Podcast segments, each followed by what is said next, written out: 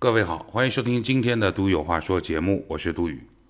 今天呢，想跟各位聊个新闻话题，叫做环卫工人的手环。今年的三月份，在南京市建邺区工作的部分环卫工人，陆续接到了公司配发的一款智能手环，并被要求在上班期间佩戴。手环除了具备定位功能之外，只要环卫工人上班期间在原地停留二十分钟，手环就会自动发出“加油”这样的语音，提示环卫工人继续工作。当地环卫工人和网友对此种监工方式褒贬不一，不少人认为此举涉嫌侵犯他人隐私，不尊重劳动者的个体。以上新闻来自于四月六号《新京报》的报道。当英国进行工业革命之后，我们有了工厂的概念，我们有了大规模生产制造的概念，所以呢，就诞生了一门学科，这个学科叫做管理学。你如何管理好下面的人，这是一门深奥的学问。管理学这个学科从诞生的一开始。就有两种思想在主导着管理学的发展。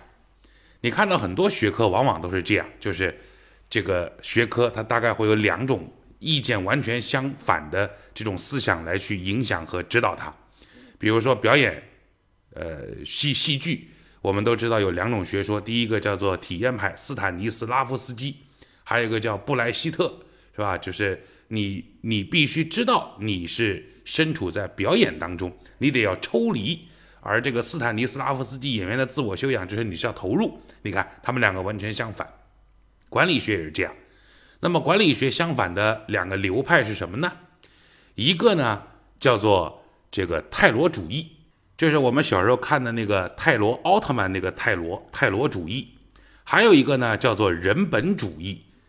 那么，泰罗和人本这两种管理学上的学说，它们的差异在哪里？我简单一点跟各位介绍一下。首先，人本主义是什么呢？就是尊重每一个人个性的发展，信奉我不监视你，我会对你好，但是你会凭良心做事。简单来说，我对你好，你也会对我好。这个模式呢，类似于现在的谷歌的管理模式。我们可能上网搜一搜谷歌的管理，他的办公室你会发现。在人家办公室里头有茶水间，有特别好的食堂，有这个打打台球的，有健身房，甚至你上班，你你你你不用打卡，你还可以带着家里面的猫啊狗啊这样的宠物来办公室上班，也没有工作这个什么几点到几点下班这样的要求，但是你必须凭良心做事，我对你好，你要珍惜这个机会，所以这就是人本主义啊。那么什么叫泰罗主义呢？泰罗主义就是主张一切要去人性化，一切以效率为核心，因为人生来都是懒惰的，啊，能省力就省力，能出工不出力就出工不出力，所以我们要用管理，要用制度，要去盯着它。就像这个奥威尔《一九八四》里面说的，始终有一双老大哥的眼睛在看着你，就是只要一切为了提高效率，其他的什么事儿你都可以不用考虑。我们一个典型的代表就是中国的富士康，它基本上是把泰罗主义或者泰罗制发挥到了极致，也有专门泰罗主义的这个书籍和著作，叫做《科学劳动生产组织和泰罗制》。如果有兴趣的各位可以找来这个书看一下啊。那么，电影大师卓别林先生在一九三六年。为了反映万恶的资本主义的罪恶，拍摄了一部影片，叫做《摩登时代》。为了这个影片里讲的是什么呢？就是为了提高员工的效率啊，这个连厕所里都有监视器。如果你上厕所的时间过长，那个液那个液晶屏的老板就会让你动作快一点。甚至还发明了固定速度的喂食机，就是人只要往座椅上一趴，自动的。设备就可以把食物送到你的嘴里，但是它那个速度非常快，所以你必须很快的吃完。要员工在规定时间内把这个饭吃完，继续干活。这是卓别林在一九三六年所拍摄的一部呃喜剧电影啊。应该说，这部片子里面它所反映的情况就是那个工厂把泰罗主义、泰罗制发挥到了极致。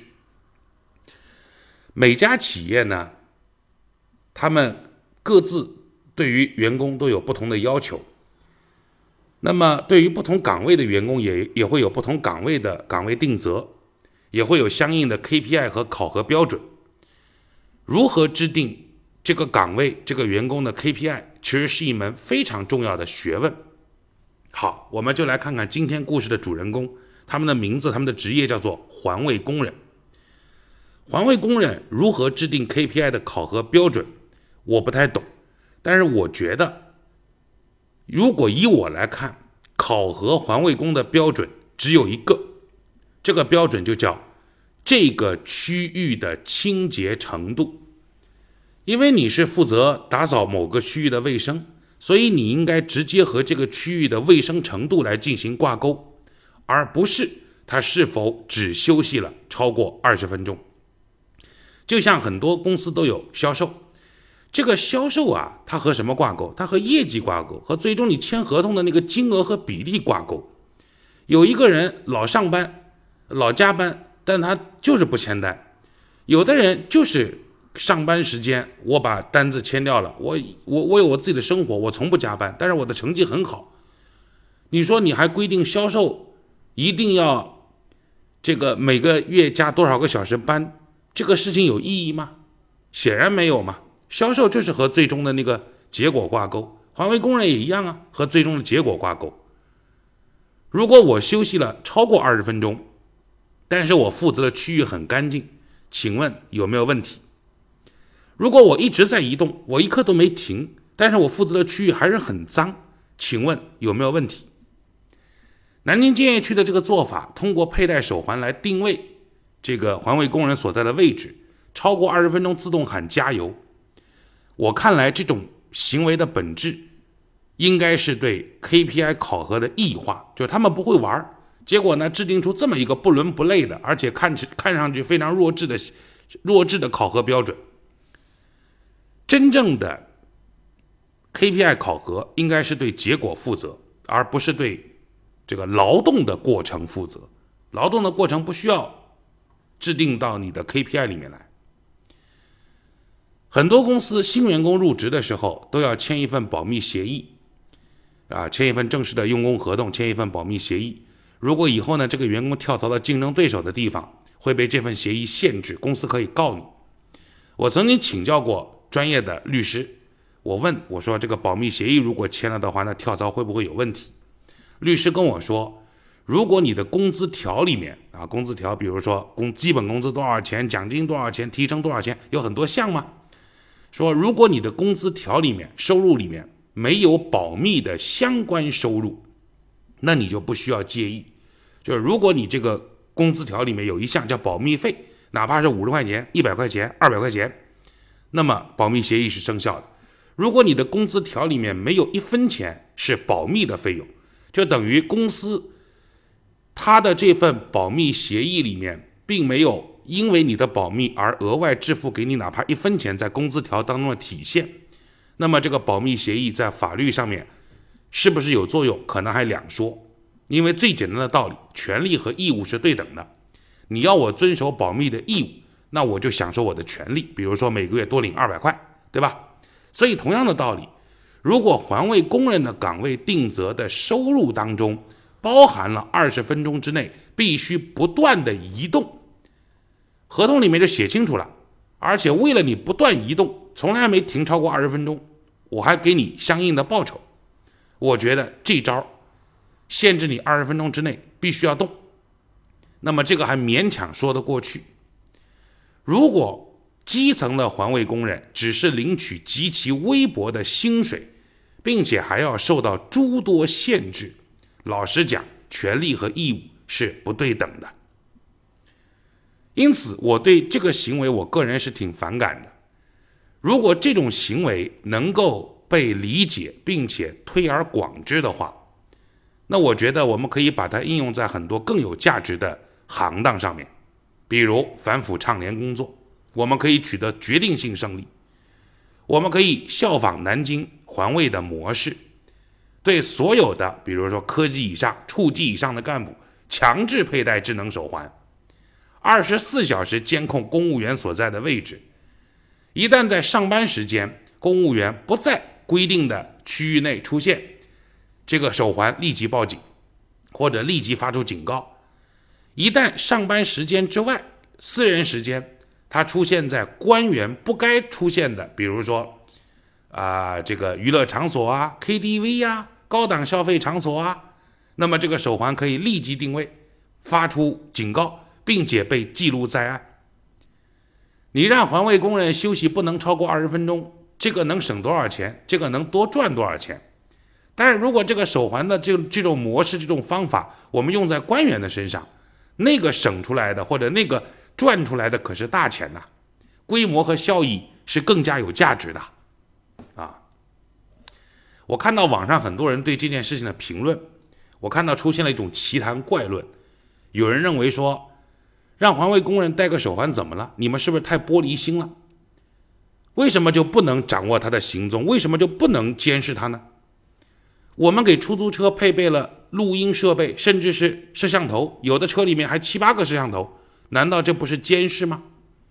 我们在幼儿园里面给教室配备摄像头，每一个家长都可以远程连接，可以看到孩子，可以看到老师，这难道不算监视吗？警察同志在执法的时候也有执法记录仪，这难道不是监视吗？执法过程当中，执法记录仪全程录像啊。如果各行各业都在被监控，这是工作需求，那怎么环卫工人就不能被监控呢？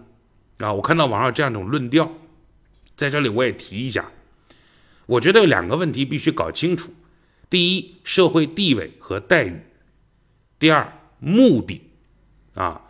其他行业被监督和监管的目的只有一个，叫做安全。为了工作者和工作对象，比如说老师是工作者，他所工作的对象是孩子们。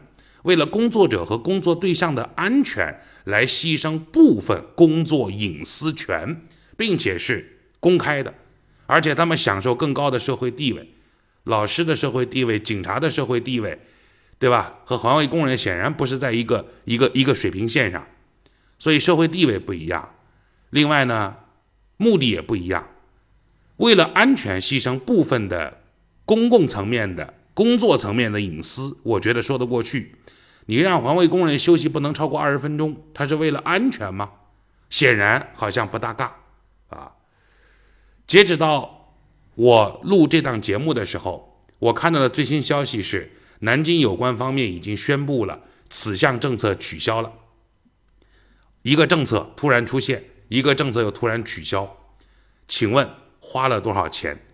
政策取消是不是意味着这个钱就白花了？有人为了白花的这笔政府的支出承担责任吗？